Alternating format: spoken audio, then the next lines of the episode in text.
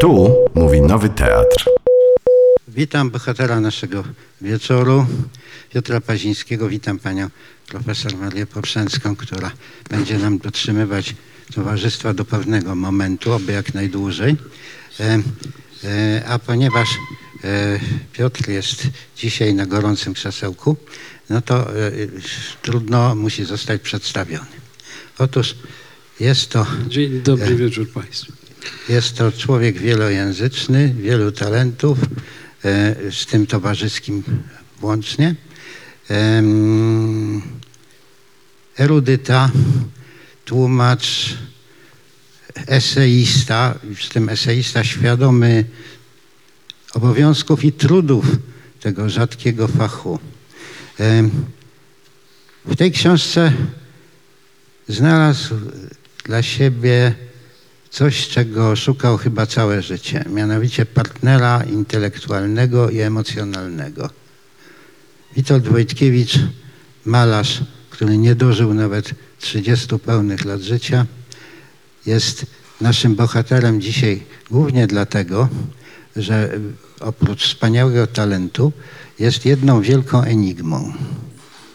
To, że powstały na jego temat trzy książki profesora Wiesława Juszczaka, Jerzego Ficowskiego, znanego nam z prac nad Brunonem Szulcem e, i teraz Piotra, wynika z faktu, że w przypływie jakiegoś szatańskiego żalu matka włożyła mu do trumny e, dziennik, w którym prawdopodobnie znaleźlibyśmy wytłumaczenie większości jego tajemnic oraz blok wszystkich listów do niego, jakie tylko znalazła. Gdzieś w drugiej połowie lat 30. powstał projekt ekshumacji, tak jak ekshumowano tom wierszy, które Elżbiecie Beret Browning poświęcił jej mąż poeta e, z dobrym skutkiem. E, Ale no niestety wybuchła wojna, a w czasie powstania warszawskiego w ten akurat grobowiec musiał walnąć niemiecki pocisk armatni i wszystko wyleciało w powietrze, także e, dokumenty życia i sekrety sztuki malarza e, zginęły po raz drugi i ostatecznie. Piotr nie dał się temu absolutnie zniechęcić i postanowił na własną rękę dokręcić się, dowiercić do sztuki malarskiej, sztuki wyrażającej się przy pomocy innego medium niż to, którym się zwykle zajmuje, przy pomocy daleko e, idących spekulacji. Jego książka dzieli się na dwie części. Jedna część bardziej spekulatywna zajmuje się jakby psychologią melancholii. Druga, bardziej e, moim zdaniem rzeczowa i ciekawsza z mojego punktu widzenia jako do pewnego stopnia człowieka teatru, zajmuje się e, smutkiem iluzji. I obie te części uzupełniają się, naświetlają nawzajem, zostawiając nas z poczuciem, że co prawda e, zostajemy nadal w kłębowisku niedocieczonych tajemnic, ale mamy przynajmniej e, w głowach e, rodzaj mapy, mapy drogowej, tak to chyba mówią politycy, prawda? Em, Problemów, które wreszcie się objawiły i wreszcie zostały uporządkowane. Trzeba przy tym dodać, że Piotr jest człowiekiem wybitnie uzdolnionym stylistycznie.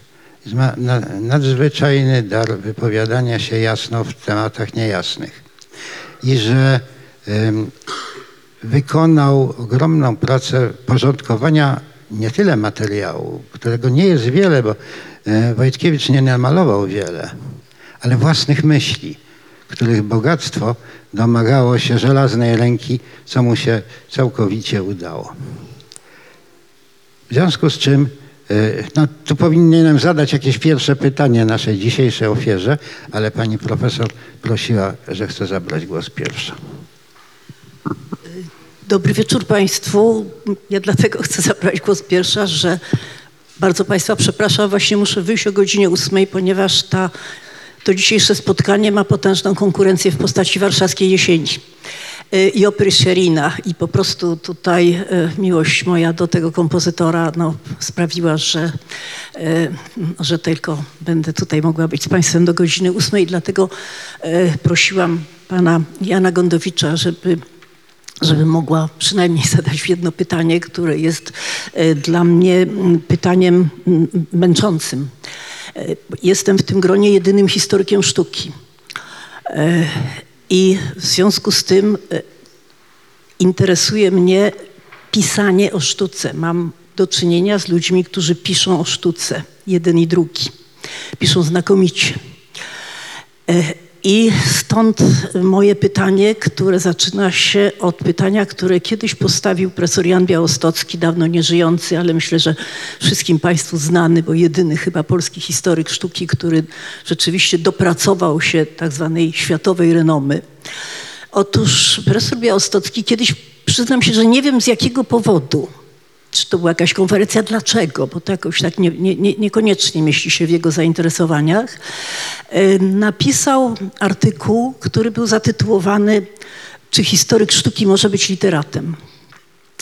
Ja chcę nie tyle odwrócić, ile w ogóle przewrócić to pytanie e, i spytać pana Piotra Pazińskiego, czy literat nie tyle może, bo to głupie byłoby pytanie, tylko czy w ogóle chce być historykiem sztuki? Czy może spokojnie tę branżę y, zlekceważyć, licząc na to, że ma swoje własne oczy, swoją własną wrażliwość, są obrazy, no i ma właśnie tą niezwykłą zdolność stylistyczną.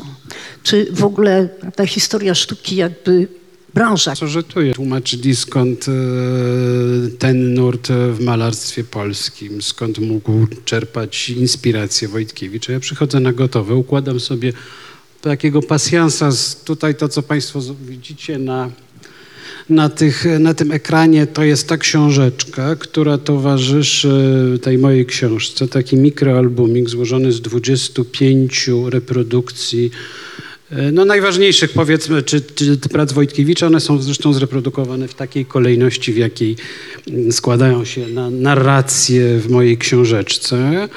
Y, No i, i to, co ja mogę zrobić, to po prostu opowiedzieć jakąś historię, korzystając z warsztatu, którego dostarczyli mi inni, między innymi historycy sztuki. E, czy ja jestem historykiem sztuki? Nie. Czy ja dokonuję odkryć, odkryć z dziedziny historii sztuki? Też nie, bo a jej nie, nie, nie dopracowałem jakiejś kolejnej atrybucji obrazu, a niczego sam nie znalazłem. Ani pewnie nie, nie wypracowałem żadnej nowej metody badania sztuki czy jej datowania. Opowiedziałem po prostu historię na podstawie tych kilkunastu czy kilkudziesięciu obrazów Wojtkiewicza, które wydawały mi się frapujące. To są zresztą obrazy z ostatniego okresu jego twórczości, tak naprawdę. Więc historyk sztuki mógłby powiedzieć, ale w ogóle się nie zająłeś wczesną jego twórczością, jego okresem e, karykaturzysty, portrecisty, to wybrałeś sobie, jak ci było wygodnie, pracę z ostatnich czterech lat życia i jeszcze w dodatku omówiłeś jej nie po kolei, tak jak ci pasowało i dodałeś do tego różne kawałki literackie, których części, tak jak e, opowiadania Marcela Schwaba czy Wilhelm Meister Goethego, mm, Wojtkiewicz mógł znać, a innych nie mógł znać w ogóle. Jeszcze dodałeś Freuda, który swoje najważniejsze teksty napisał już po śmierci Wojtkiewicza. Dodałeś Waltera Beniamina, który swoje najważniejsze teksty napisał długo po śmierci Wojtkiewicza i w ogóle zrobiłeś taki melanż niefachowy i, i, i tak. Ja mam nadzieję, że ta historia się jednak jakoś broni jako opowieść, w której malarstwo z całą pewnością odgrywa pierwszą rzędną e, rolę. To znaczy te, te teksty literackie, Eta Hoffman, ale też Leonora Carrington, która urodziła się już po śmierci Wojtkiewicza i przeżyła długie lata jako surrealistka w Meksyku i być może w ogóle nie wiedziała o jego istnieniu. Czy nie wiem, czy austriacka prozaiczka e, Christine Lavand, która też nie mogła wiedzieć o istnieniu Wojtkiewicza, że oni jakoś ze sobą wszyscy rozmawiają tutaj i i spotykają się synchronicznie po to, żeby, żeby nam coś opowiedzieć. Opowiedzieć o tym pokoiku dzieciństwa, z którego ja wyprowadzam całą historię Trochę idąc śladem Ficowskiego i trochę idąc śladem e, Kantora, bo Kantor mnie prześladuje od 30 lat i chyba mnie nie będzie, nie, nie przestanie prześladować, więc Kantor się musi zawsze pojawić w, w którejś z, z moich książek. Mm, I on się tu też pojawia jako człowiek teatru. No i a druga część jest rzeczywiście o teatrze, o tym takim momencie, kiedy, kiedy dzieciństwo się kończy, bo nagle wchodzimy do jarmacznej budy, podnoszą się, podnosi się kurtyna i nagle stajemy wobec tajemnicy istnienia. I wobec czegoś przerażającego, to znaczy widzimy kukiełki, które ktoś z tyłu nam e, przedstawia i nagle d- natrafiamy na coś, co jest niewytłumaczalne, niesamowite, no i ściśle związane z, z innymi formami istnienia i nieistnienia. Mm, I to, I to chyba Wojtkiewicza również frapowało. Natomiast jeśli mogę jeszcze to, co Janek powiedział o muzyce, tutaj wprowadzając kwestie muzyczne i pani profesor, to a propos warszawskiej jesieni, był jeden kompozytor, który kompletnie się może z Wojtkiewiczem nie kojarzyć nikomu, który mi towarzyszył podczas pisania tego. I stąd ta struktura dwudzielna. Pierwsza część, która rozbudza pewne apetyty, mam nadzieję. Mam nadzieję, że Jana Gondowicza nie zmęczyła i nie uśpiła. I druga, która jednak troszkę więcej rozwija i, i opowiada. Mianowicie chodzi mi o strukturę symfoniczną Witolda Luzosławskiego, zwłaszcza jego drugą symfonię, która się właśnie składa z takich dwóch części. Pierwsza jest Ita, a druga Direct, która rozwija pewne wątki, dopowiada i tak dalej.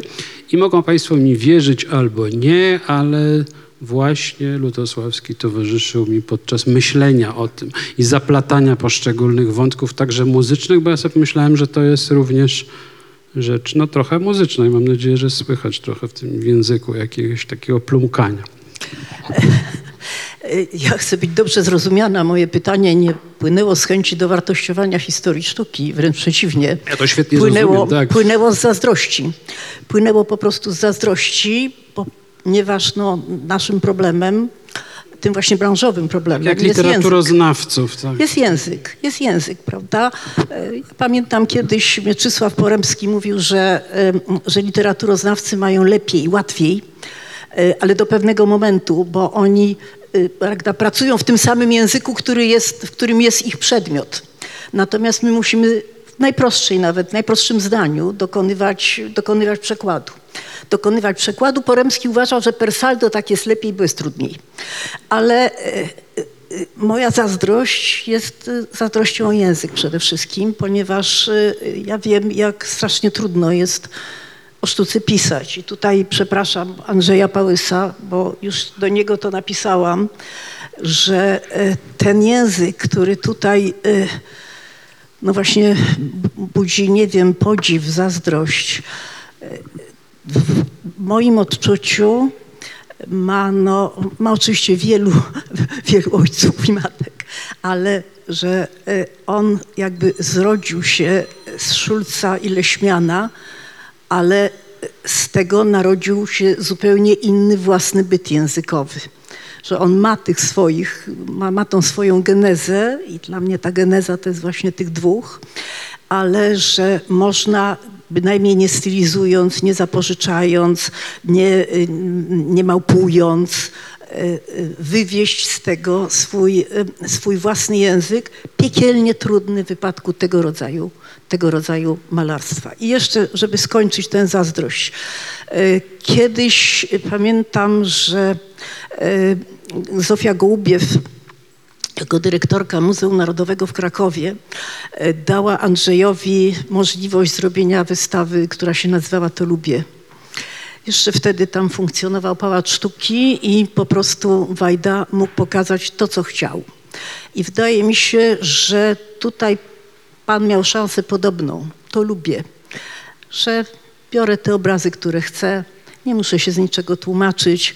To, co tutaj było przed chwilą powiedziane, że tam rysował, że był portrecistą, nie. To, to, to, to wybieram to, co chcę i to jest właśnie ta kolosalna przewaga, jaką, jaką ludzie, którzy przychodzą od strony języka, a nie od strony obrazu, mają nad nami, którzy się ciągle z, tym, z, tym, z tą translacją nieszczęsną borykamy. Chyba przewaga po prostu amatora nad zawodowcami, bo ja się cały czas czuję w każdej dziedzinie. Jaką się param, jednak się wciąż czuję trochę amatorem i czy to tłumaczę, czy piszę, czy, czy, czy się zajmuję na przykład malarstwem i nie wiem, czy to dobrze, czy źle. Wychodzi, że dobrze. Ja zdradzę Państwu. Działa? Słyszycie? To świetnie, dziękuję. E, zdradzę Państwu w takim razie, skoro mnie słyszycie, e, pewną tajemnicę fachu, którą dzielę z Piotrem. Esej musi być pisany tak jakby z lekka od niechcenia. Jak ktoś się za bardzo napina e, i za bardzo jest przekonany o własnej racji i ciągnie jak para wołów swój wóz naładowany kamieniami jak na obrazie Rubensa, to to się y, źle skończy y, dla dzieła jako dzieła. I tu rzec muszę, że Piotr jest mistrzem ekfrazy, czyli właśnie tej translacji, tłumaczenia z jednego medium na drugie. Y, Jest to w przypadku zajmowania się Wojtkiewiczem rzecz piekielnie trudna. W książce pana profesora Juszczaka, którego Bóg mi świadkiem, Bóg, którego nie ma, jest mi świadkiem, że e, szanuję i bardzo go osobiście lubiłem i podziwiałem. Jest tylko jedno zdanie poświęcone temu, co naprawdę widać na obrazach Wojtkiewicza. To zdanie liczy 168 wierszy w drugim wydaniu. Ale to zdanie jest imponujące, nie no, naprawdę wspaniałym zdaniem. Niemniej należało się powstrzymać. Pan e, Jerzy Ficowski też grzeszy, e, poetyzując e, swoje emocje i starając się jednocześnie napisać, co widzi i co odczuwa, kiedy widzi to, co widzi. I przyznam się, że czasami mu się te dwie intencje rozjeżdżają. Natomiast Piotr trzyma się w karbach. I to jest wielka rzecz. To jest pochwała. Tu już się chyba w tym anestezjowałem, ale teraz zadam pytanie. To poczekaj, to ja się tylko z tego wytłumaczę, że w ogóle to nad, nad nagromadzenie ekfraz, które się tutaj jest, y, ja nawet przez chwilę myślałem, że może ich jest za dużo, że tych opisów jest za dużo. Y, Wzięło się to stąd, że ja sobie sam musiałem właśnie, tak jak pani profesor mówi, przekładać malarstwo na, y, na słowo. To znaczy musiałem, żeby się wgryźć w ten obraz, musiałem to zapisać. Właśnie zapisać nie wrażenie moje, bo to moje wrażenia to nie są ciekawe, tylko to, co ja widzę, żeby przełożyć bardzo dokładnie. To były zresztą te fragmenty, które jest najtrudniej napisać. Bo streścić teorię melancholii Freuda, czy streścić Wilhelma Meistra, to nie jest jakieś strasznie trudne zadanie, zwłaszcza, że się, kiedy ma się już jakąś tam sprawność pisarską. Natomiast opisać dokładnie, tak żeby to było no, ścisłe, żeby to się nie lało, bo w ogóle ta książeczka jest strasznie cienka. Proszę Państwa, ona ma 180 stron, one są złożone chyba czternastką, więc to jest krótkie, to jest na jeden wieczór. Em, em, opisać to tak, żeby no żeby człowiek, który nie zna Wojtkiewicza, zobaczył Wojtkiewicza, e, chyba było rzeczywiście najtrudniejszym zadaniem, a też wzięło się to stąd, że ja nie byłem pewien, czy w książce znajdą się reprodukcje. To znaczy, e, początkowy pomysł był taki, że reprodukcji w ogóle nie będzie i ja cały czas nie wiem, czy to była dobra, czy zła decyzja, że reprodukcje znalazły się na tym oddzielnym albumiku, a to dlatego, że myślałem, czy, czy niedobrze byłoby wypuścić jakieś partię egzemplarzy z samym tekstem, żeby one grały samym tekstem. No ale to było bez sensu, bo ludzie by zaczęli szukać albo po albumach, albo po internecie, więc ostatecznie stanęło na tym, żeby to nie było... Znaczy od początku wiedziałem, że, teksty, że ilustracje nie mogą być włamane w tekst. To absolutnie nie. Mogły być na wkładce, mogły być na tym oddzielnym zeszyciku. Chyba zeszycik jest poręczniejszy, tak re- reklamuję już handlowo, żeby Państwo widzieli, na co się piszą. Tak, poręczniejszy. No dobra, to teraz szpila. Pytam cię, e, ponieważ skorzystałeś w tytule e, z formuły e, Wisławy Szymborskiej, z jednej z jej lektur nadobowiązkowych, gdzie e, pisząc e, o e, malarzu, co e, było dla niej rzadkie, o Wojtkiewiczu, napisała, że jego postaci to przebierańcy nicości. Ty zmieniłeś to z lekka i napisałeś przebierańcy w nicości, co oznacza, że owe postaci nie egzystują w próżni, tylko są właśnie, jak, mi, jak ja to rozumiem, em, uczestnikami być może nie tylko mimowolnymi, ale nawet wbrew swojej woli jakiegoś spektaklu, spektaklu egzystencji. E, Wytłumacz się z tej zmiany, która nas wszystkich zadziwiła. Tak, to prawda, że to tytuł jest parafrazą, to zresztą przyznaję, parafrazą tekstu, który się pojawia w recenzji Wisławy Szymborskiej z tej książki, to znaczy z Sierocińcu Świata Jerzego Ficowskiego, która okazała się w 1994 roku. Yy, I ona pisząc o pisząc, i to zdanie jest dość często cytowane, że, że, że Wojtkiewicz nam pokazuje, że jesteśmy tylko przebierańcami. Życie jest jednym, jedną krótką, huczną zabawą, a my w nim jesteśmy tylko przebierańcami nicości, co jest oczywiście kryptocytatem e, z ostatniego monologu Prospera z Burzy, tak? Mm, We are such stuff that dreams are made on and of and our little life is rounded with sleep. Życie jest otoczone spaniem. Tak to chyba idzie, nie wiem w którym przekładzie Paszkowskiego, czy, czy, czy pewnie u Barańczaka jest jakoś tak podkręcone. To ale... e, Więc Szymborska wykorzystując ten cytat robi swoje, a ja postanowiłem to jeszcze przekroczyć i zrobić w nicości, co oznacza, że my się przybieramy Przebieramy się w różnego rodzaju nicości, czyli w różnego rodzaju pozory, jako, jako uczestnicy tego e, karnawału życia, arlekinady. Bytujemy w nicości, bo jesteśmy otoczeni z tej z tej strony nicością. Z nicości przychodzimy, w nicość się zapadamy.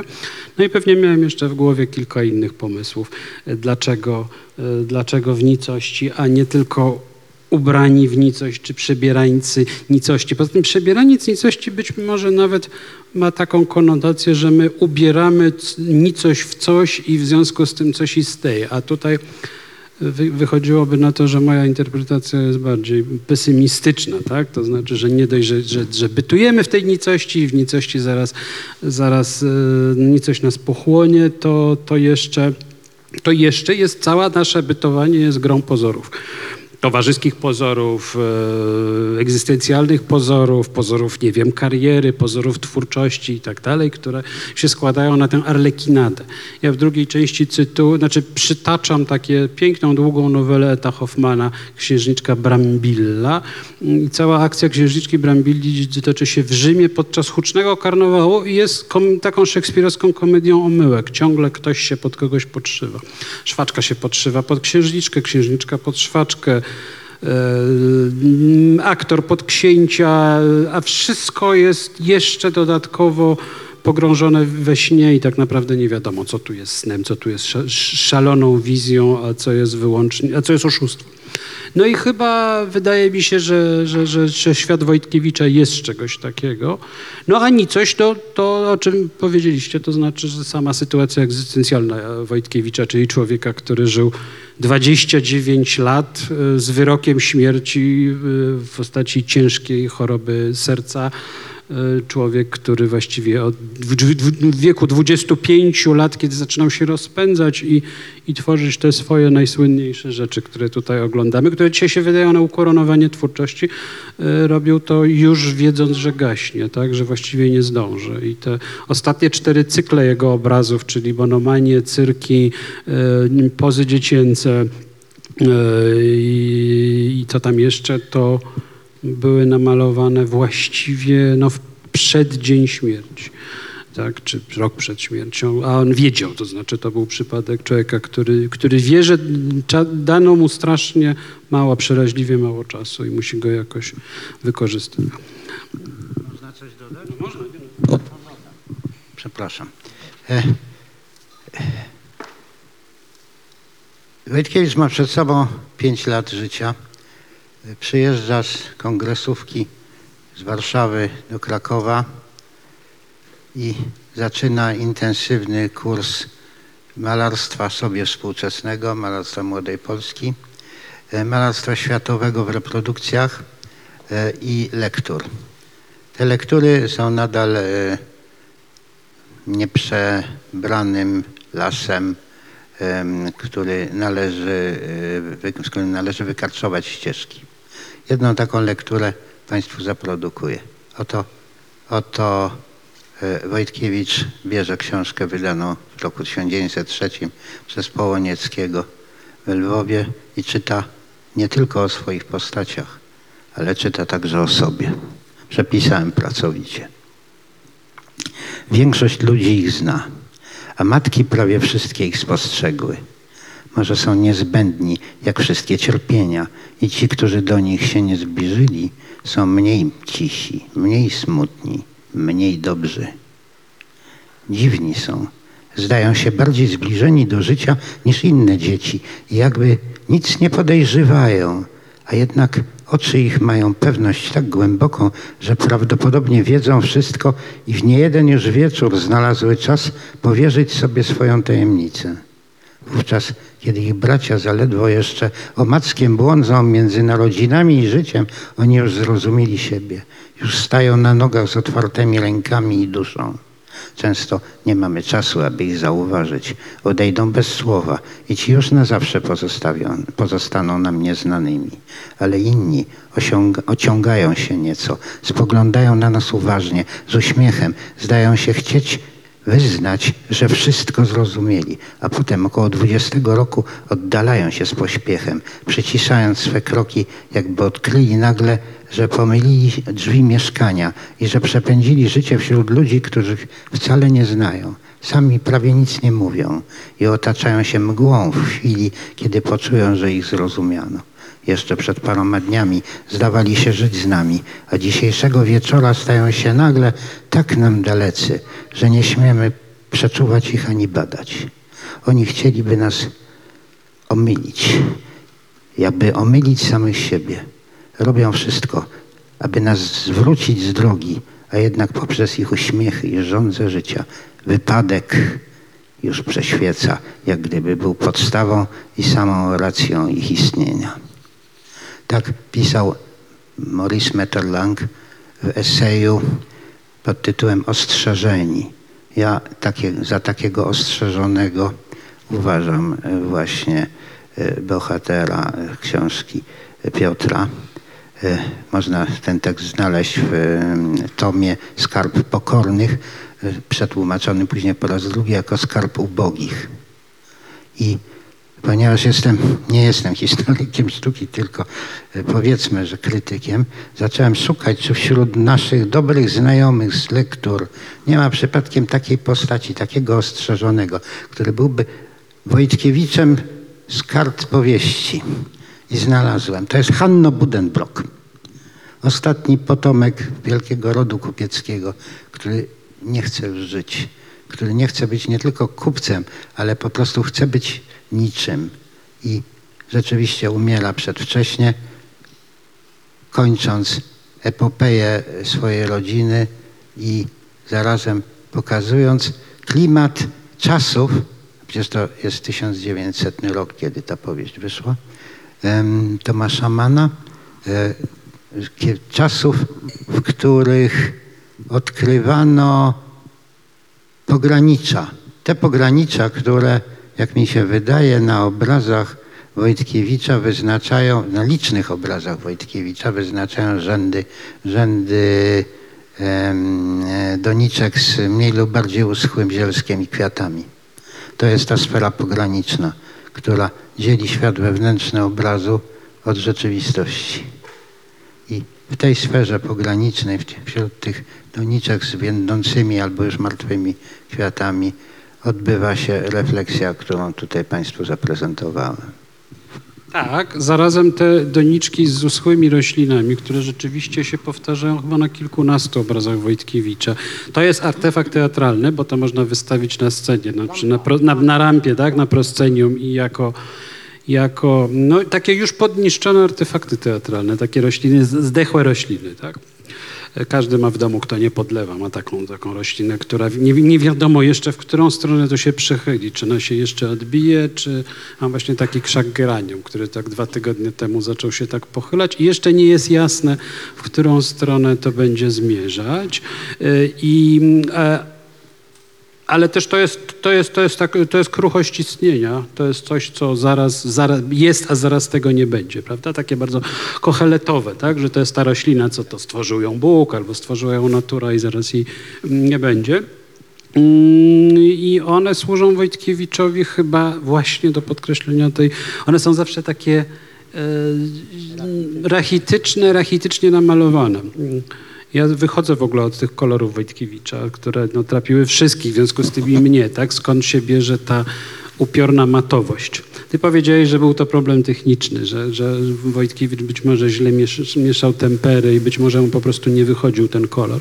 Mi się wydaje, że jednak to jest tak, że o ile oleje bywają, przynajmniej dwa tutaj prezentowane z serii cyrku bywają soczyste, to tempery, na przykład to, e, to jest w miarę jeszcze soczyste, ale tem, tempery są rzeczywiście zawsze zgaszone i że to zgaszenie było celowe to, co yy, Juszczak yy, pisze, że one się przesypują jak piasek w klepsydrze, że cała ta powierzchnia jest spopielona, a jeśli coś się jarzy, to od środka. Tak mówił pierwszy chyba krytyk Wojtkiewicza, Antoni Potocki. Potocki, prawda? Że to się, tak jakby światło wy, wydobywało się gdzieś z głębi materii, a nie na przykład nie ma cieni u Wojtkiewicza, bo u niego prawie nigdy nie ma słońca. To się od środka coś się dziwnego pali, tak? Takie przepalone, wapienne powierzchnie, przesypane e, szarym pyłem. E, Witowski do tego dodaje metaforykę organiczną, że to jest wszystko takie przedwcześnie zdechłe, przedwcześnie zmarniałe. No, oczywiście można to tłumaczyć biograficznie, że jak ktoś ma 25 lat i wie, że zaraz go nie będzie, bo, bo, bo jest ciężko chory, to wszystko mu się kojarzy, że, że jest zdechłe, takie właśnie już liche, zmarniałe i że zaraz go nie będzie, ale wy, wydaje mi się, że z tego można jakąś, jakąś e, głębszą metafizykę wyprowadzić, w ogóle o przeczucie o kondycji świata. Ono zawsze będzie, znaczy my od biografizmu nie uciekniemy. Chociaż ja starałem się tutaj w ogóle biografii e, Wojtkiewicza nie ruszać. Tutaj jest tylko jeden dokument, przytaczany zresztą w innych pracach, to znaczy jego list do Elizy Parańskiej z, z ogrodu luksemburskiego w Paryżu, gdzie on podgląda młode czy małe dziewczynki. Y, Domniemanie, że, że, że matka schowała listy i dziennik intymny Wojtkiewicza do trumny, dlatego że były tam jakieś, no powiedzmy, rzeczy nieobyczajne, czy na przykład mogące wskazywać na jego no, y, niekoniecznie właściwą orientację seksualną, czy na przykład na fascynację y, dziewczynkami, są, chociaż ja nie wiem, czy, czy, czy, czy, czy można to wysnuć z jego obrazów. No, parę się nieprzyzwoitych rysunków jeden obraz zachował. No nieprzyzwoite Zaraz rysunki to jest co pokażę. innego niż małe dziewczynki, tak? Ale, ale, ale owszem, one są. Mm, y, Natomiast starałem się w ogóle nie biografizować Wojtkiewicza, tylko raczej właśnie rozłożyć sobie to i, i, i, i, opowiedzieć jakąś historię. To jest ten ksiądz martwy leżący w tym? Nie. nie. To jest facet, który zanurkował pod spódnicę swojej kochanki. A tak, Skutecznia, proszę bardzo, do zwrotu. E, Aczkolwiek pewnych jest dziwny, bo nie Wojtkiewiczowski, taka dziwna grafika, którą widziałem na własne oczy. W trawie leży nieżywy ksiądz, na środku stoi ponętna, naga, taka młodopolska dziewczyna, taka nie wiadomo, czy to śmierć, czy to właśnie ucieleśnienie Erosa, a naokoło latają takie e, małe kutasiki, to znaczy takie małe penisy ze skrzydłami i one są wszędzie i tworzą taką, taką dziwną aurę. I nie wiadomo, czy zabiła tego księdza, czy ksiądz sam po prostu padł na Jest, serce. jest też taka gale, galeria pięciu etapów życia męskiego z coraz bardziej więdącymi fiotkami. No tak, no to, to też jest taki Wojtkiewicz, który tutaj się pojawia trochę marginalnie. Nie, no, Ja, żeby- Ważne jest, że był również parodystą i w rzeczach, które traktujemy jako śmiertelnie poważne, jak się poskrobie, wynajduje się parodia, a to Malczewskiego, a to Weissa. Ja wśród tych zazdrości, jeszcze wracając do tych zazdrości, właśnie e, bardzo mi się podobało w tej książce, że nie uległ pan pokusie biografizmów żadnych, bo tam się proszą te nie tylko ta choroba serca, ale ten zielony balonik, ci przyjaciele najbliżsi, no jednak Witkacy Jaworski, że to wszystko właściwie jest zbudowane, to jest takie no jakby ziszczenie marzenia w gruncie rzeczy pisania o sztuce, to znaczy to jest zrodzone z patrzenia. z oglądania tych obrazów. Bo tam oczywiście te wszystkie literatury, one są, ale, ale to, co najbardziej jakby mi imponuje i podoba się w tej książce i co przesądza o jej niezwykłości, to to, że ona jest zrodzona z patrzenia obra- na obrazy. Z patrzenia na obrazy przy całej erudycji, że można sobie, powiedzmy sobie, nałożyć taką dyscyplinę, żeby nie wpychać się z tym, co wiem, tylko jednak wgryźć się w to, co, w to, co widzę. I tutaj przy tym to, co widzę, bo dopiero potem przychodzi ten najtrudniejszy moment, to znaczy tej translacji, tego przekładu na słowa, ale takie pułapki, one już się zaczynają wtedy, kiedy się patrzy. Właśnie tak się porządnie patrzy na obrazy i taka myśl, może idiotyczna, ale dotycząca nie, może nie tyle pana książki, ale w ogóle naszego patrzenia na obrazy, wtedy, kiedy właśnie staramy się w nich jak najwięcej zobaczyć.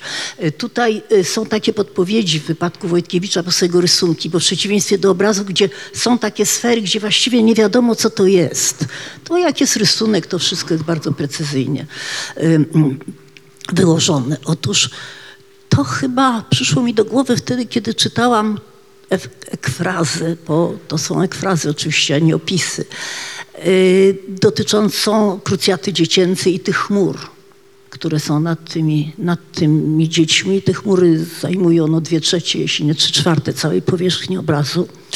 Mianowicie, że my, którzy właśnie patrzymy na obrazy łapczywie, że my może patrzymy na nie jak na, tekst, jak na testy Rorschacha, że chcemy w tych dziwnych kształtach koniecznie coś zobaczyć, coś, co potem będziemy umieli nazwać i to, co będziemy umieli, może nawet nie zracjonalizować, nie, nie, nie, nie posuwając się tak daleko, ale w każdym razie zidentyfikować, zidentyfikować i nazwać. To, to, to porównanie do patrzenia na obrazy jak na testy Roszacha, ono także mi przyszło do głowy w ostatnich dniach na jakiejś konferencji zupełnie czego, czemu innemu e, poświęconym.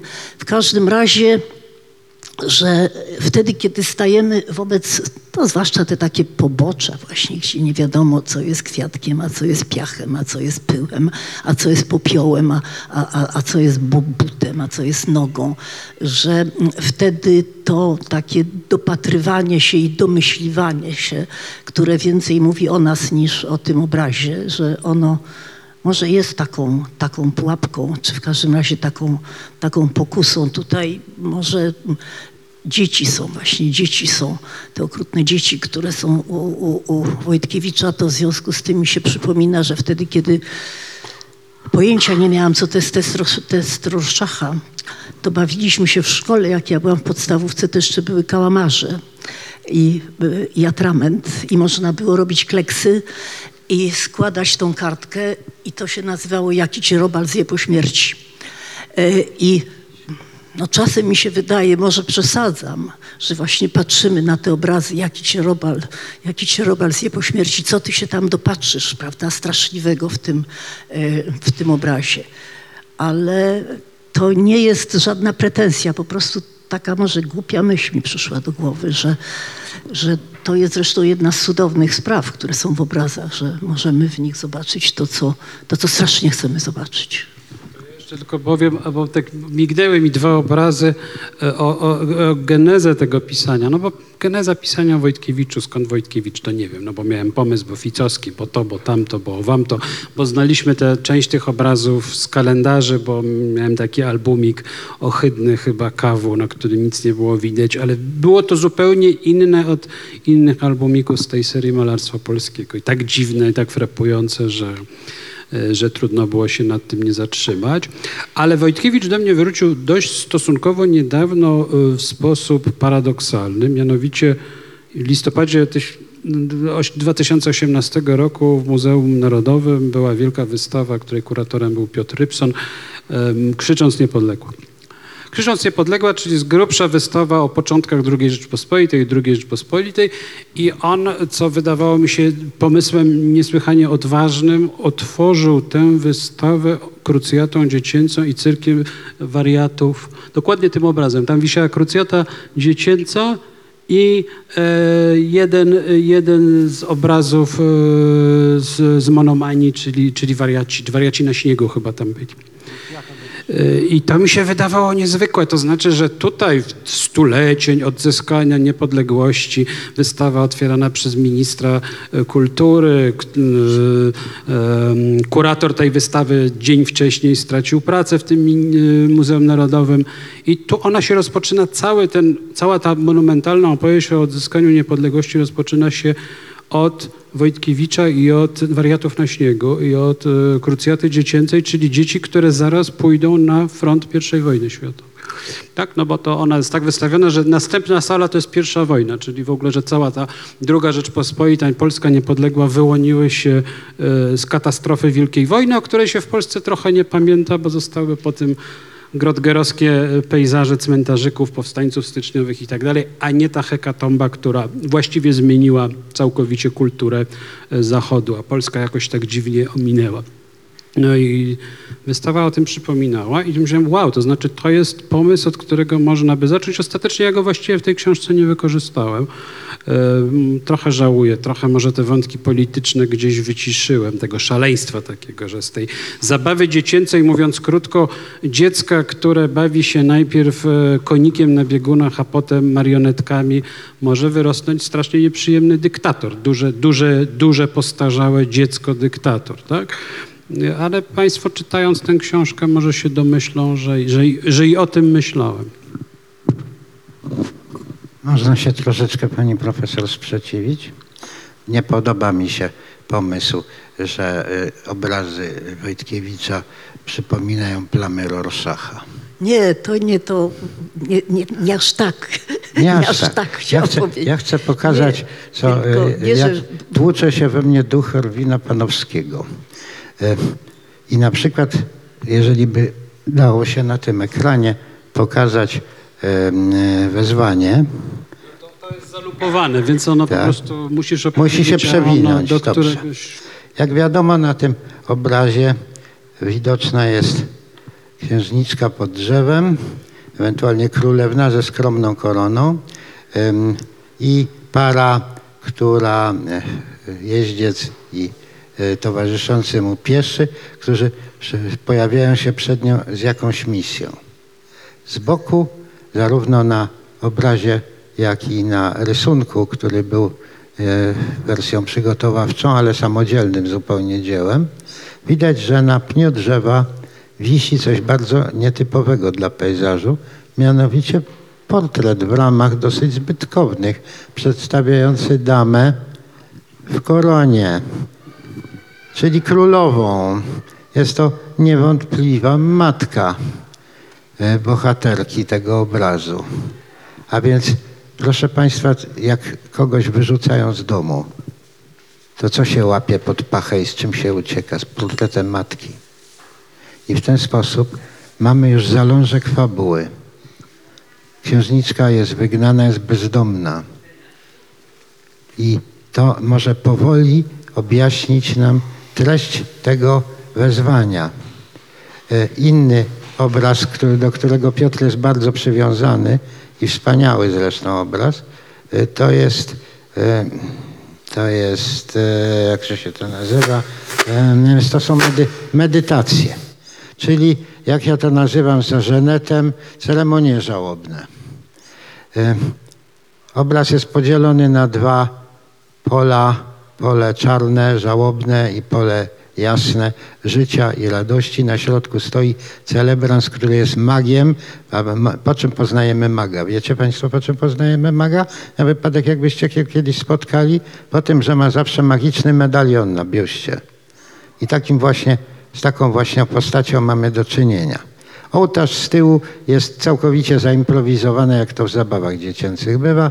E, Niektóre świece są pościąganych z całego domu lichtarzach, każdy inny, e, a niektóre są po prostu wetknięte do butelek. No dobra, ale kogoś to grzebią? Kogoś to grzebie, grzebiemy, prawda? Na czyją cześć odbywają się te egzekwie? A leży ktoś sobie na tym ołtarzu, jak najbardziej. I to jest martwy kanarek po prawej stronie. Tu, o. To kanarka się grzebie. Czytaliście kiedyś Króla Maciusia na Wyspie Bezludnej i jak, jak, się, jak wygląda tam pogrzeb kanarka? Tak właśnie takie, w takie rzeczy bawią się dzieci. I takie sobie ceremonie odprawiają. E, Przed chwilą tutaj na ekranie pojawił się inny obraz, mianowicie e, pożegnanie. Dziewczyna w trumnie, em, leżąca całkiem na płask, w otoczeniu żałobników. E, Mnie się przypomina w tym wypadku, e, znaczy mam taką intuicję, od tego zacznę, że nie tylko sztalugowcy wpływają na swoich kolegów w innych krajach za pomocą osobiście widzianych rzeczy albo, albo reprodukcji, ale również ilustratorzy. Ilustratorzy y, w tym czasie najwybitniejsi to byli ilustratorzy angielscy. Arthur Rackham, Walter Crane. Jest właśnie obraz Waltera Crane'a przedstawiający taką bohaterkę poematu, em, poematu Tennysona Lady of Shalott, która spływa, spływa rzeką śpiewając i w ramach tego śpiewania umiera. Otóż Całą tę historię znajdujemy opowiedzianą w książce, którą wszyscy znamy, mianowicie e, w Ani Zielonego Wzgórza, gdzie dziewczynki właśnie tak się bawią. I Ania, która odgrywa nieżyjącą Lady Charlotte, omal się nie topi, bo w wódce była dziura. Ceremonie są właśnie takimi zabawami, są przetłumaczonymi na zabawę dzieci opowieściami nie tyle mitycznymi, co baśniami współczesnymi, do których należą zarówno, zarówno dwie, dwie historie, bo myślę, że obok e, Brambili e, także Hoffmanowska, e, Hoffmanowski dziadek do orzechów, Buda Jarmarczna, Błoka, tam gdzie papierot, który dostał po głowie, łapie się za rozwaloną głowę i woła, to nie krew, to sok żurawinowy. E, Wszystko prawda, tylko że ja tu dokonuję pewnego przesunięcia między pierwszą a drugą częścią. To znaczy starałem się, nie wiem czy mi to wyszło, pokazać, że te wszystkie gry, ceremonie, rytuały o niejasnym przeznaczeniu, takie dziwne nabożeństwa czy parodie nabożeństw zaczynają się bawić dorośli. Te dorośli mają władzę, dorośli mają teatr marionetek, tycy zdzieciniali, tak, którzy traktują ludzi jak marionety, ale to są często dorośli, którzy odgrywają swoją własną baśń e, życia. E, w monomaniach, znaczy w ceremoniach zobaczyłem co innego, bo to jest prawda, to jest, to jest dokładnie to, o czym mówisz, ale zobaczyłem jeszcze co innego. Znaczy ja sobie wyobraziłem, że to jest parodia nabożeństwa, które odbywa się na scenie przed państwem i przerażenie celebransa, tego mistrza ceremonii bierze się stąd, że oni nagle zapomnieli swoich kwestii, że tu się podnosi kurtyna, i oni tak stoją, pamiętacie, to jest y, w dyskretnym uroku burżuazji, tak? kiedy w jednym ze snów oni się orientują, że są na scenie i zapominają swoich kwestii. Y, lokaj upuszcza gumowego kurczaka. Y, okazuje się, że mają na talerzach sztuczne owoce. Znamy to też z lata muminków. Ale siedzi publiczność, robi się strasznie głupio. I oni są przerażeni, przerażeni. Wyobraziłem sobie, że są przerażeni, że znajdujemy się w teatrze, więc przerażeni są dwiema rzeczami. Znaczy e, tym, że widzą to, czego nie widzi publiczność. To znaczy widzą teatr pozorów, czyli widzą to, co widział każdy aktor w teatrze pudełkowym. Znaczy zaplecze sceny. Wszystkie te szturownie, sztankiety, zapadnie i tak dalej. To znaczy widownia patrzy na portal okno sceniczne i widzi coś, łąkę, zamek i tak dalej, a ci aktorzy biedni, zwłaszcza jeśli to jest bieda teatr i buda jarmarczna, wiedzą, że zaraz ten zamek jest namalowany na kawałku dykty, który się może wywrócić, zaraz może się rozsznurować jakieś sztuczne niebo i, i cała iluzja pryśnie. A potem wyobraziłem sobie, że w drugim jakby kroku widzą, że tamci, tam widownia, to też jest iluzja, że oni się zaraz tak e, roz, e, rozwieją jak, jak teatralna mgła i to go przeraziło. E, Więc wyobraziłem sobie, że tak, że to jest dziecięca zabawa, tylko zabawa, której, którą, którą już się bawią dorośli, tak jak, tak jak dorośli się bawią kolejką elektryczną albo sklejają domki. Ja na tym popielcu em, widzę coś, co uzupełnia twój obraz. Przepraszam, e, ostatni raz się rozgaduję. Nie, publiczność. E, Przepraszam publiczność też. E, Mianowicie po prawej stronie, jak się to wreszcie objawi, to y, będziecie mogli sprawdzić. Właśnie znowu zaczęło od początku. To jest pierwszy obraz, który... E, Po prawej stronie w głębi widzicie teatrzyk tekturowy, dziecięcy te, teatrzyk kukiełek, taki właśnie, o jakim marzył Hanno Budenbrock. A po lewej stronie widać inny teatr. Kawałek krakowskiej ulicy. Za firanką tiulową w takie ząbki widać mur kamienicy, oświetlone pół okna, latarnie i kogoś idącego. Trzeba się dobrze wpatrzyć, żeby zobaczyć. To są dwa teatry. Dwa teatry, które dopiero dodane jeden do drugiego tworzą rzeczywistość.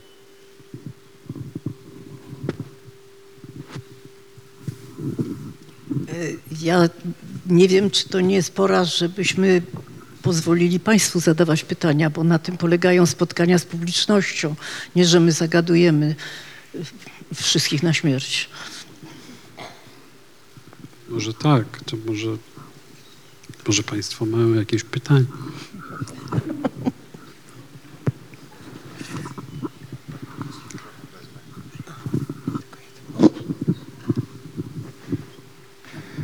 Wieczór Państwu. Nazywam się Marian Płachecki. Dopóki się nie zgłosi ktoś, kto ma coś do powiedzenia, to parę słów chciałem powiedzieć.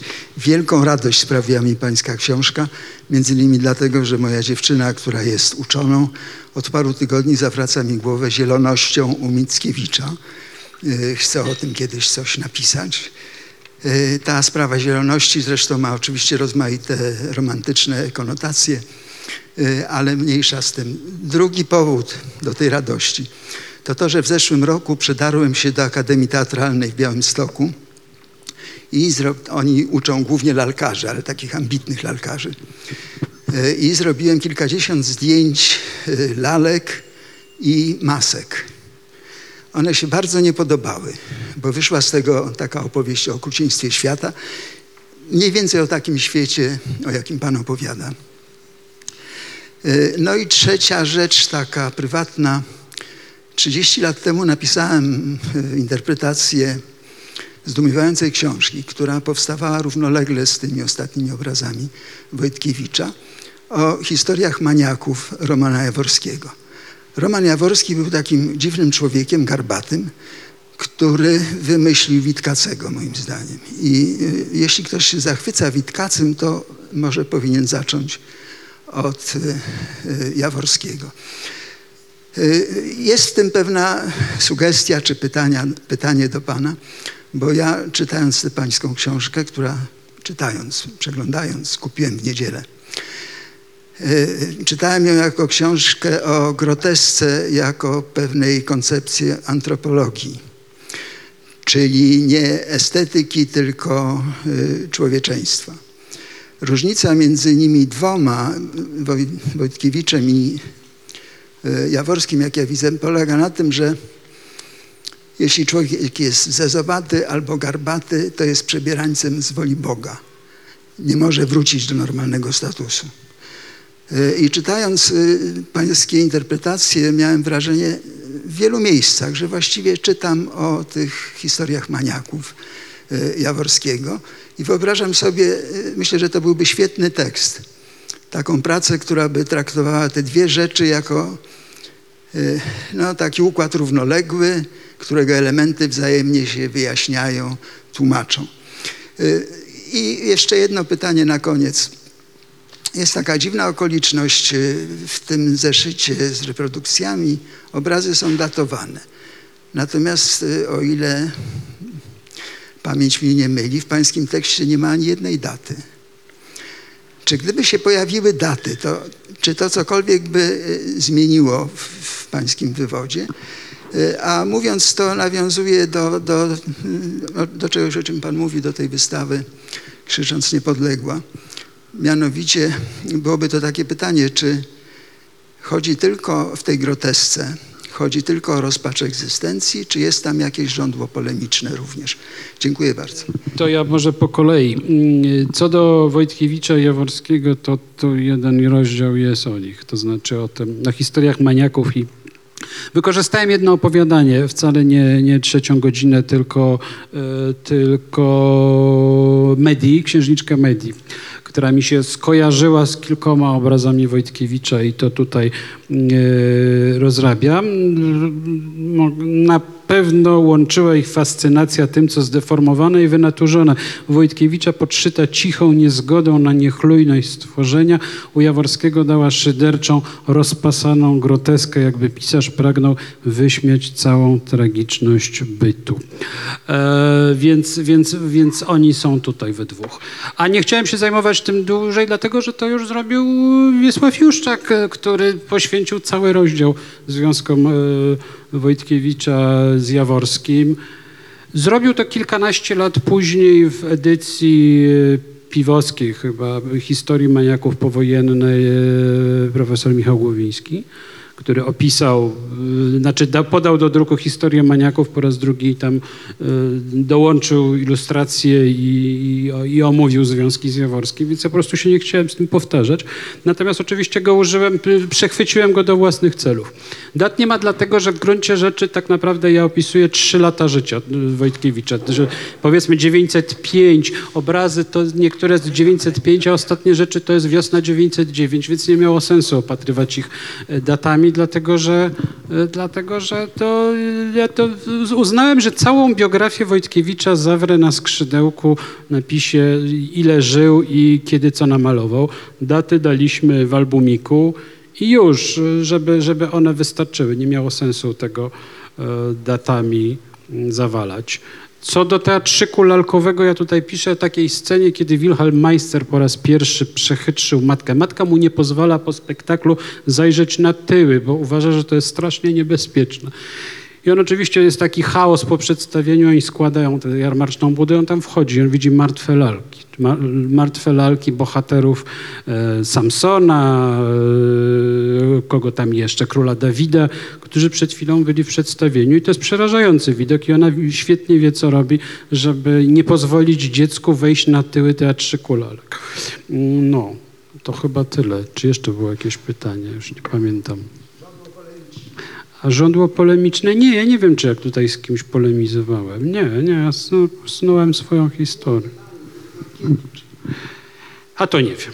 To nie wiem, to chyba nie umiem na to pytanie Jeszcze odpowiedzieć. dopowiem, że e, e, hrabia Okulicz-Kozaryn e, opublikował z 10 lat temu książkę omawiającą taki program estetyczny Jaworskiego i Witkacego, jeszcze e, takiego e, pana e, Rettingera, krytyka literackiego, który miał być e, translacją wszystkiego, co piękne i wzniosłe, na brzydkie i plugawe.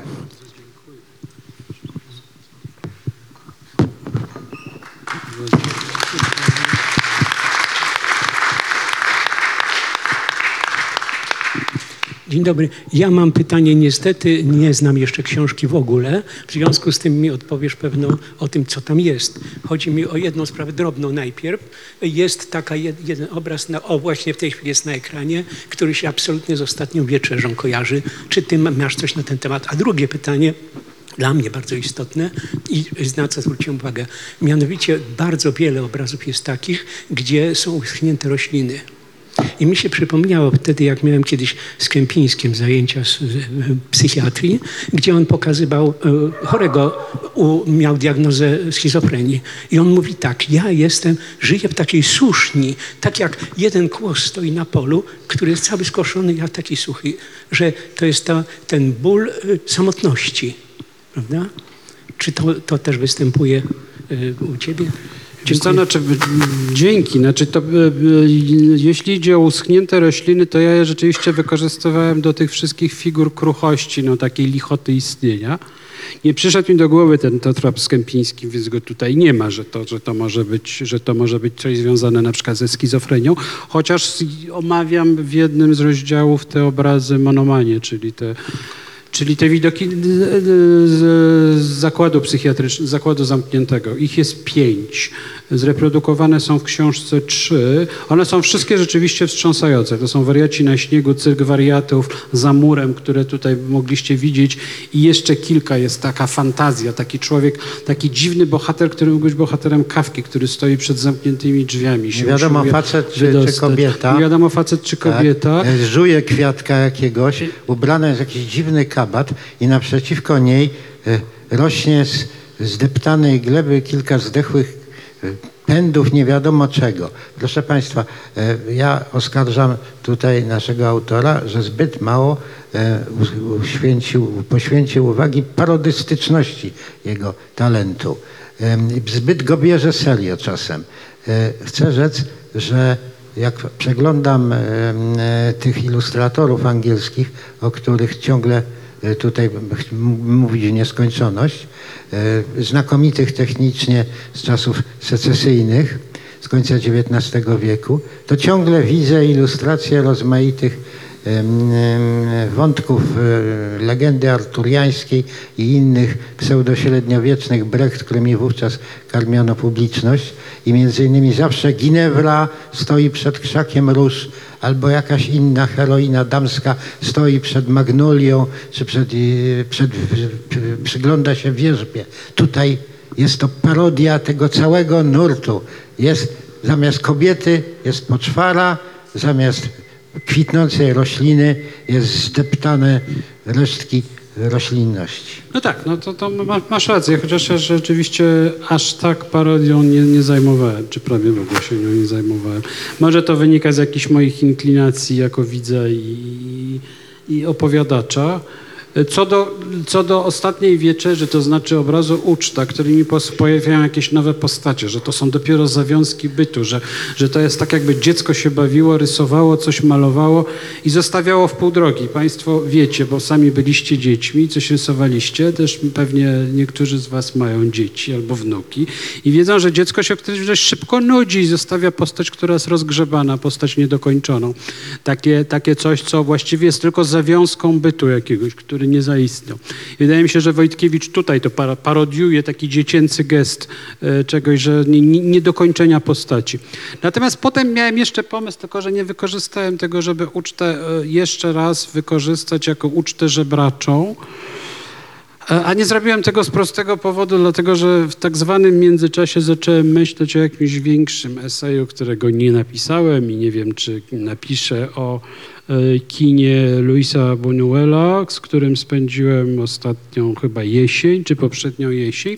No i oczywiście słynna scena żebraczej ostatniej wieczerzy z Viridianek, którą, którą, którą chciałem przywołać i ostatecznie tego nie zrobiłem, to podczas którejś tam e, redakcji wyleciało. A wyleciało dlatego, że po pierwsze nie chciałem mieć dużych przypisów, czyli takich ogonów czy frędzli, które by wsteczały z tego tekstu, że można jeszcze dodać to, jeszcze tam, to jeszcze tam mi się z tym kojarzy, jeszcze z tamtym. Chciałem, żeby to było maksymalnie ścisłe.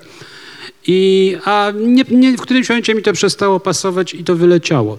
Ale tak, to jest oczywiście, to jest żebracza, to, bo to są dzieci jednocześnie starcy, coś, co jest obsesją Wojtkiewicza. Tak, że te dzieci są stare, a starcy są zdzieciniali, którzy jeszcze siedzą przy stole i tam się coś bulgocze, coś się z tego wyłania, mm, z tej materii malarskiej i w ogóle z materii.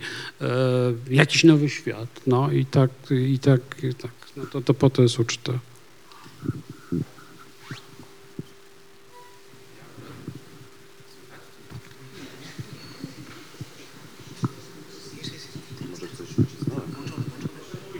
Halo? O, Jezu. E, Ja akurat książkę zdążyłem przeczytać i, i głęboko polecam, ale chciałbym się trochę upomnieć o tą e, pierwszą część i w ogóle chyba o tą konstrukcję, bo wydaje mi się, że to jakoś chyba na dużo tutaj poruszanych problemów e, rzuca jeszcze nowe światło. Mianowicie wydaje mi się, że po to, tak, ta, tak to czytam po swojemu, nie wiem czy ty się Piotrze zgodzisz, ale wydaje mi się, że ta pierwsza część, gdzie no właśnie jest Leśmian, Ficowski, Freud, melancholia i tak dalej, trochę jest po to, żeby opowiedzieć o genezie wyobraźni e, w sensie ogólnym, to znaczy skąd się w ogóle coś takiego bierze i, i, i, i to w sensie właśnie diachronicznym, tak? To znaczy stąd są te rejony dzieciństwa, te infantylizmy, y, nie pejoratywnie rozumiane, tak? tylko to w jaki sposób y, świat wygląda, zanim ten wiek dojrzały się jakoś ukonstytuuje. No i o ile się nie mylę, to, to jednak dosyć mocno zaakcentowałeś to, że no, te obrazy traktujesz jako takie zbiory odprysków tego świata, prawda? To znaczy, że wyobraźnia w sensie już tym materialnym, w obrazach malarskich i nie tylko, być może literackich też, no to nie jest świat tej jakby dziecięcej e, sfery doświadczenia, tylko no jakieś takie resztki, ślady, powidoki, no właśnie już strupieszałe, już poblakłe, już y, trochę się chylące ku upadkowi. Wydaje mi się, że to jest też ciekawe w kontekście tej dyskusji tutaj o tym teście Roszacha, prawda, że i w ogóle historii sztuki, pisania o obrazach i tak dalej, no bo to po prostu opowiada o czasowości, która tam jest wpisana, tak? To znaczy, że jak patrzymy na ten obraz, no to oczywiście patrzymy na niego w czasie rzeczywistym i teraźniejszym, no ale na niego się projektuje i przeszłość i być może jakaś oczekiwana przyszłość, no i właśnie ten proces gnilizny, świata, psychiki, wyobraźni i tak dalej. Czy to jest jakby twoim zdaniem dobra lektura i, i, i, i, i chyba pytanie bardziej ogólne, to znaczy o to, jak, jak, jaka jest rola tego obrazu właśnie jako takiego czegoś, co pośredniczy między różnymi epokami po prostu, tak? To znaczy między epokami rozumianymi jako tak, historia od dzieciństwa do, do śmierci, albo, ale też epokami w takim szerszym sensie, no bo tutaj się też pojawiają właśnie te takie resztki wielkich historii, kostiumów, y, takich, prawda, no już może nie polityki współczesnej, ale, ale takie no bardzo, prawda, wy, wynoszone już. Y, pojawiają się te wszystkie, prawda, znaczące, jak to się mówi właśnie psychoanalitycznie, no takich różnych światów kulturowych, historycznych. Ta krucjata dziecięca też ci y, bardzo w tym służy, prawda? Czy to jest y, jakby dobry trop z tym czasem, że, że to jest jakiś rodzaj no, klucza, który właśnie w tej książce organizuje no, to, co się dzieje między pierwszą i drugą częścią. Dziękuję. Pierwsza część nie jest rozbiegówką do drugiej, tylko jest rzeczywiście samodzielnym utworem. Troszkę ją tutaj pominęliśmy, bo te bardziej te teatralności może was zainteresowały. A ona mi się wydaje bardzo ważna, no bo to jest teoria melancholii. Teoria melancholii jako czegoś, jako pogoni za czymś, co jest utracone i nieuświadomione, tak? To znaczy, no tak jak, tak jak w tej klasycznej wykładni Freuda, że melancholia jest, jest poczuciem braku po czymś, czego, co, co, co nie potra- czego nie potrafimy namierzyć. Raczej takim przeczuciem, że coś żeśmy utracili. E, I, I wydaje mi się, że Wojtkiewicz jest e, malarzem melancholijnym, też w tym sensie nie tylko dlatego, że on po prostu wie, że będzie krótko żył, i że w związku z tym że cały świat mu się wydaje kruchy, zmarniały i tak dalej, tylko próbuje cały czas e, odzyskać jakąś no, arkadyjską e, e, dzieciństwa.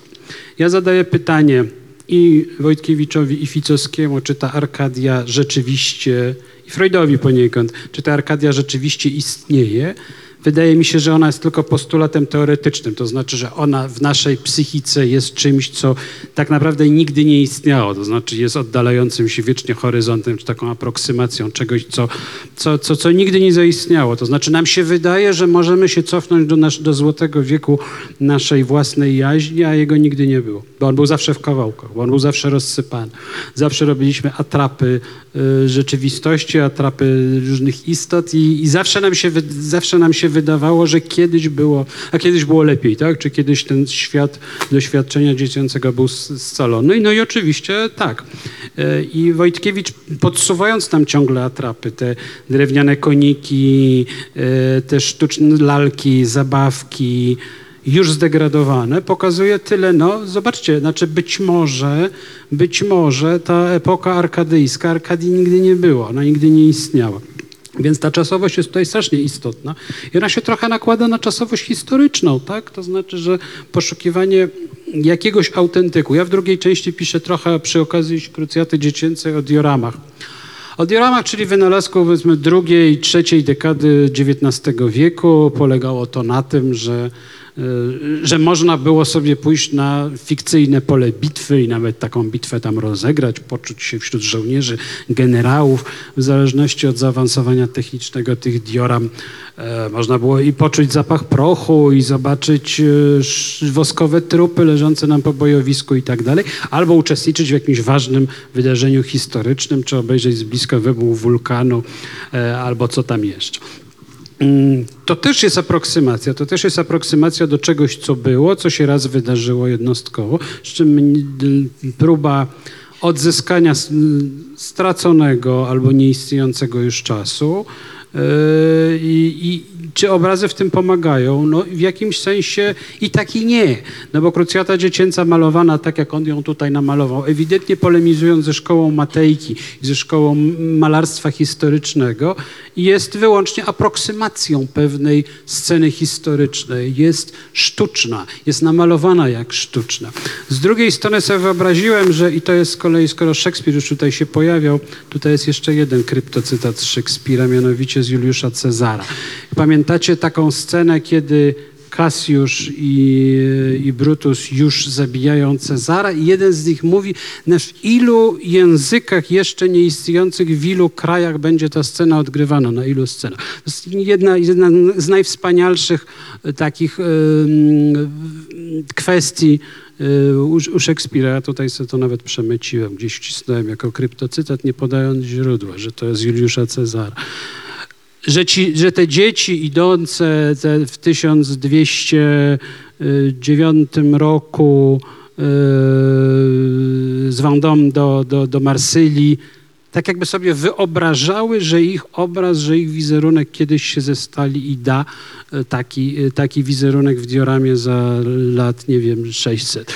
Tak dziwne to jest oczywiście, że czasami mamy przeczucie sceny historycznej. Skąd się biorą sceny historyczne? Ano stąd, że mamy poczucie, że bierzemy udział w czymś na tyle doniosłym, że to coś poniesie się z czasem i, i, i złoży się w obraz, który będzie przekazywany przez pokolenia. Więc to są takie dwie, dwie gry. Wielka historia i próba odtworzenia własnej Arkadii, która się nigdy nie udaje. Ja jeszcze bym chciał wiem, czy to- czy dopowiedzieć powiedziałem. pan, panu i Piotrowi e, w sprawie Arkadii, e, dzieciństwa e, i kwestii czasu. E, e, Węch poprowadził mnie w trakcie lektury mm, twojej książki e, w stronę eseju Waltera Benjamina o kolekcjonowaniu przezeń zabawek. I znalazłem tam link do eseju Bodlera Moralność zabawki. To, nie, to jest właściwie opowiadanie.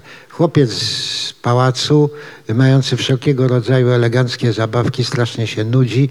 Kiedyś pewnego pięknego dnia wynosi je do ogrodu, zbliża się z tym koszem zabawek do ogrodzenia. Po drugiej stronie stoi dziecko z plepsu, oberwane.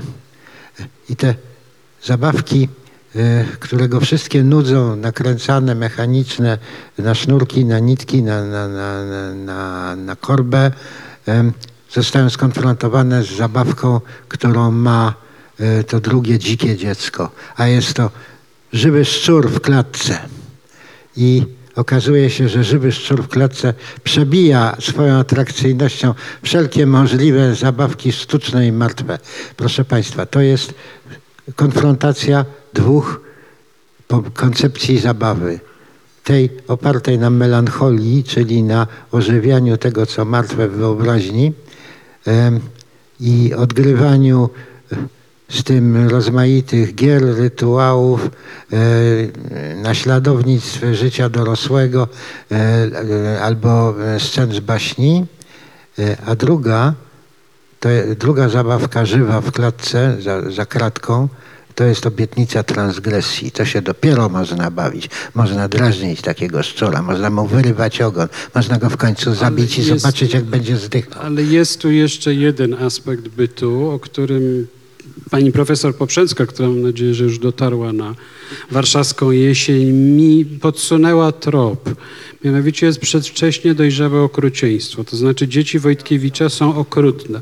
On oczywiście tego nie wymyślił, on to tylko namalował. To znaczy okrutni są pensjonariusze tego domu wariatów jest taki niezachowany obraz, znaczy zachowany tylko na bardzo niedobrej reprodukcji, gdzie y, jeden pensjonariusz, dwójka maltretuje trzeciego, to znaczy stoją przy takich dziwnych drzwiach i ewidentnie to jest jakaś zabawa albo w dupniaka, albo się tego przepychają, albo próbują go wypchnąć w ogóle z tego ogrodu. Strasznie brutalny obraz i te dzieci też są brutalne, te marionetki są brutalne, król i królowa, że zobaczyć, oni wyglądają jak Gertruda e, i, e, i Klaudiusz z Hamleta, pastwią się nad tymi marionetami, nad tymi tańczącymi swoimi dworakami. Podobnie dzieci.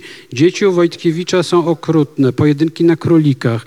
E, Ja przypominam, akurat e, to jest e, przecież obraz z paryskiego splinu Bodlera.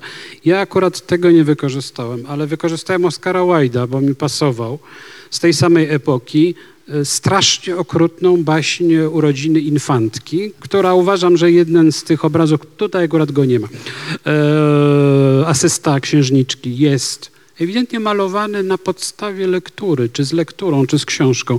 To są urodziny prawdziwej hiszpańskiej infantki, takiej jak z portretów Velázqueza, do której przychodzi karzeł. Ten karzeł się bawi, ten karzeł biega po salach, rozbawia cały dwór.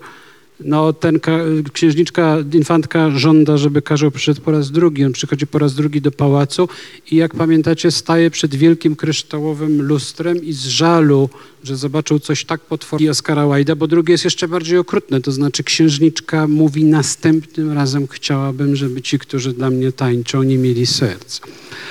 E, No, co jest e, tak, to znaczy on jej popsuł zabawę, popsuł te wielkie dworskie urodziny, ten, ten właśnie mały, nieszczęsny karzełek. I Wojtkiewicza jest pełno takich gestów współczucia, to tych właśnie, no, nie, jakby to powiedzieć nieładnie, nieudanych form istnienia, tych słabszych, tych e, kalekich, tych takich, którym się no nie udało osiągnąć takiej formy e, estetycznej jak, jak infantka Velázqueza, tak? która skądinąd żyła 22 lata, bo ta, ta, ta dziewczynka portretowana pojechała do Wiednia, zdążyła być pięć razy w ciąży i umarła na zapalenie płuc, chyba nie dożyła 23 roku życia. Ta wspaniała, którą podziwiamy.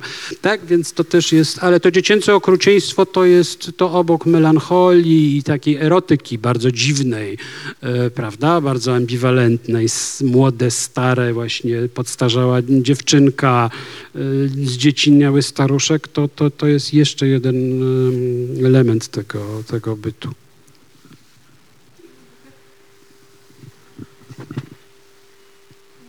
Agnieszka Morawińska. Jestem wdową po Muzeum Narodowym w Warszawie. I chciałam powiedzieć o y, przede wszystkim, że jestem zachwycona Pana książką, a poza tym, że y, tutaj y, chciałam y, powiedzieć parę słów o Wojtkiewiczu z zupełnie innej perspektywy, to znaczy z perspektywy osoby, która każdy z tych obrazów miała w ręku, przenosiła z kąta do kąta, używała w rozmaitych wystawach, e, patrzyła jak na te obrazy spoglądają cudzoziemcy, ponieważ wiele wystaw robiłam za granicą i w każdej z tych wystaw Wojtkiewicz występował. E, Z doświadczenia muzealnego chcę powiedzieć, że kiedy robiłam pierwszy raz galerię sztuki polskiej w Muzeum Narodowym w Warszawie, Uważałam za swój wielki sukces to, że y, przeniosłam y, Wojtkiewicza do jednego małego mm, takiego saloniku, gdzie był sam ze sobą. I Jest cały czas. E, Nie do końca, dlatego że potem była druga edycja tej galerii, gdzie e, wychodziłam z założenia, że te sale boczne są najczęściej zamykane. Jeżeli nie ma dostatecznej ilości pań pilnujących, to się zamyka sale boczne i wydawało mi się, że to jest wielką krzywdą dla publiczności, że ten Wojtkiewicz i Wyspiański, bo też miał swój gabinet, są w pierwszym, że tak powiem, odruchu zamykane. Wtedy, kiedy Wojtkiewicz wisiał w tej ostatniej wielkiej sali w galerii i dzielił ściany y, z Boznańską i Weissem, em, można było odpowiedzieć na panów pytanie, to znaczy o tą e, taką mm, pastiszową czy groteskowy ogląd polskiej sztuki przez Wojtkiewicza. To znaczy naprzeciwko siebie wisiały obrazy e, Ruszczyca, Ziemia. Nie wiem, czy Państwo pamiętają tego orającego, w, no, mniejsza o wszystkie tam y, skojarzenia, które były dziesiątki razy opisywane. I dosłownie naprzeciwko tego orającego powiesiłam obraz y, Wojtkiewicza, który przedstawiał Pierota, który też idzie z takim pługiem. E, Jeżeli sobie e, Państwo przypomną taki cykl Wojtkiewicza, też pokazywany przez Piotra Rybsona na wystawie, mianowicie rysunki z 1905 roku, to tam jest właściwie takie zamknięcie tematu, który był mm, ogromnie obecny przez cały okres niewoli, to znaczy tematu Polonii ta Polonia, która najpierw była przedstawiana w białej sukni jako dziewica, a potem była przedstawiana w czarnej, żałobnej sukni, trzymająca ręce na kowadle, gdzie ją zakuwano w kajdany. U Wojtkiewicza jest wreszcie takim babskiem usadzonym y, pośrodku tych y, no, y, z takim szkaplerzem z orła y, wokół y, tych, mm, nie wiem jak to powiedzieć, powstańców czy nie powstańców, w każdym razie aktywistów y, z 1905 roku. Także to chciałam powiedzieć, a jeszcze, jeśli mi wolno, to ym, chciałabym przypomnieć, no nie przypomnieć, bo Państwo tego nigdy pewnie nie słyszeli, anegdotę, jeśli chodzi o stosunek do Wojtkiewicza rozmaitych osób. Otóż y, w mm, 1984 roku robiłam y, z moim przyjacielem Patricem Marandel, Francuzem, który pracuje w Stanach Zjednoczonych, wystawę Symbolizm. I w tej wystawie Wojtkiewicz tam zajmował bardzo dużo miejsca. Y, Patrice się ogromnie do niego zapalił. Przeczytał pamiętniki Żida, żeby y, przypomnieć sobie, jak wyglądała wizyta Wojtkiewicza w Paryżu.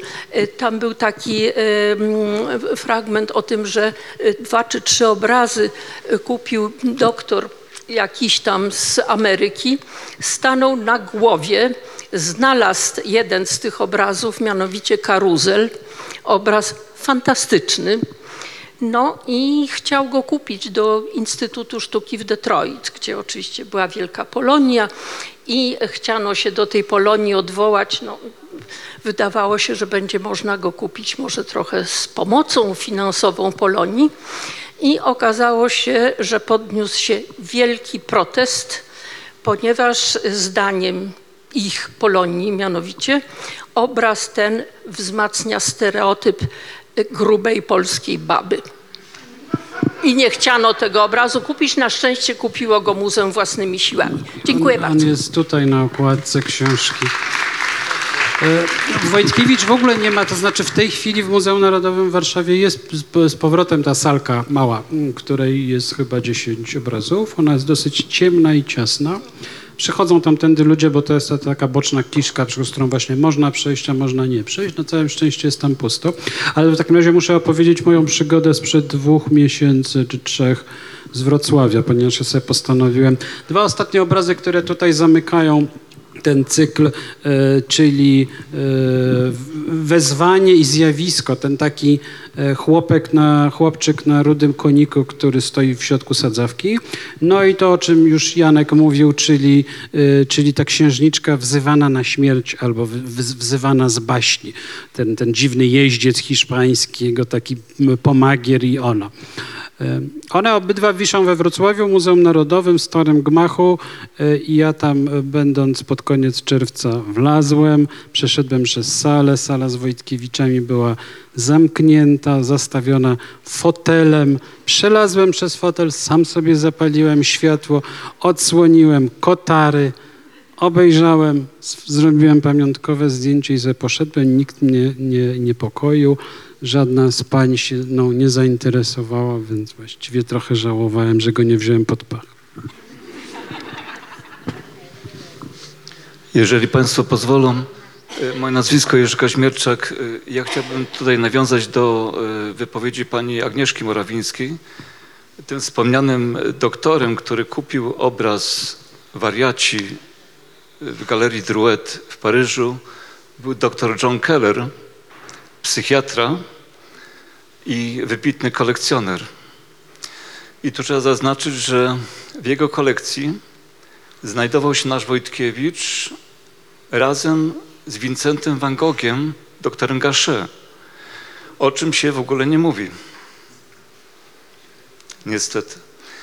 Y, Kwestia jest taka, że ja badam Wojtkiewicza 15 lat, bo domniemam, że mam obraz Wojtkiewicza, właśnie namalowany w Paryżu pod tytułem Emocja, pozycja numer 8 w katalogu Galerii Drouet.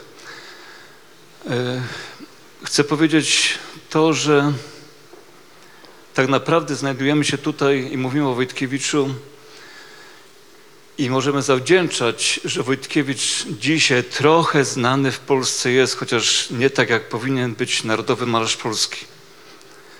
Dzięki postaci wybitnego literata Andrea Gita, który zwrócił uwagę na obrazy Wojtkiewicza w Galerii Schutego w Berlinie.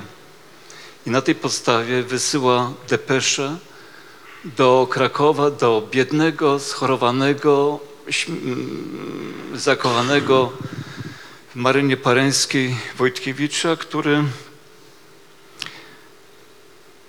mm, opiera się trochę, mówi, że może przesunąć to spotkanie na, na jesień, ale dochodzi do jakiejś wymiany y, korespondencji i dochodzi do wystawy na szczęście w Paryżu w Galerii Drouet w 1907 roku, 23 maja właśnie 1907 roku. I tu jest właśnie problem, że gdyby nie Andrzej Żyd, gdyby nie ta wystawa, to kto to wie, czy dzisiaj o Wojtkiewiczu byśmy tak mówili sobie. Jest jeszcze Bojżeleński, jest jeszcze y, niedoszły biograf, który przed 1930 rokiem, przed muzeum, przed wystawą Muzeum Narodowym y, w Krakowie, teraz zapomniałem jego nazwiska, y, on był chyba kuratorem y, na Floriańskiej domu Jana Mat- Matejki. Chciał napisać biografię o Wojtkiewiczu. Wtedy to wszystko jeszcze było żywe, wtedy to wszystko jeszcze było namacalne. No nie doszło do tej biografii niestety. No i dopiero lata 50. praca doktorska Wiesława Juszczaka, y, przedtem jeszcze pani Wiercińska y, również, również napisała o Wojtkiewiczu, ale chodzi mi o to, że Andrzej Żyd napisał znakomite słowa, które były, powinny być przepustką na cały świat dla Wojtkiewicza, bo świat Wojtkiewicza nie zna, a, świat, a Wojtkiewicz zasługuje na to, żeby świat poznał Wojtkiewicza.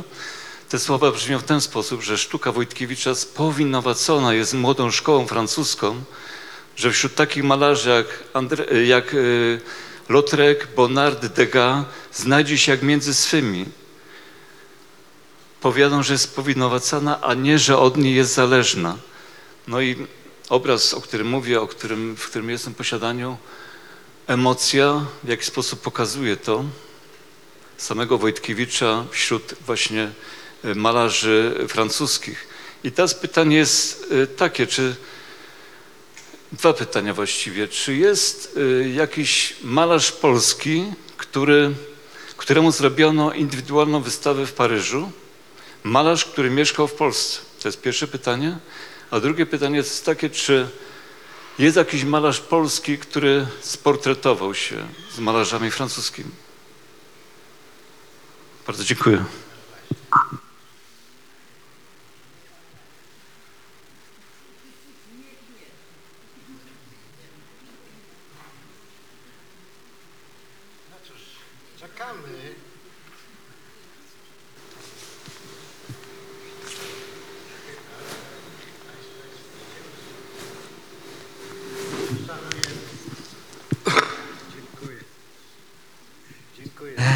Ja tylko krótko, y, nie z pytaniem, ale z pewnym hołdem pochwalnym.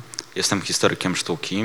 Wiem, jak trudno jest pisać o kolorach, a ty, Piotrze, osiągnąłeś w tej dziedzinie mistrzostwo i to, jak opisujesz różne odcienie, jakim nadajesz barwy, kapelusz z głowy, jeżeli nic ci wszystko pójdzie źle na świecie, to dostaniesz najlepszą robotę w fabryce farb do nadawania najpiękniejszych barw, e, bo robisz to w sposób e, absolutnie niesa- niesamowity i naprawdę czasem czytając książkę miałem, ponieważ twój opis całkowicie e, oddaje istotę, więc szapoba.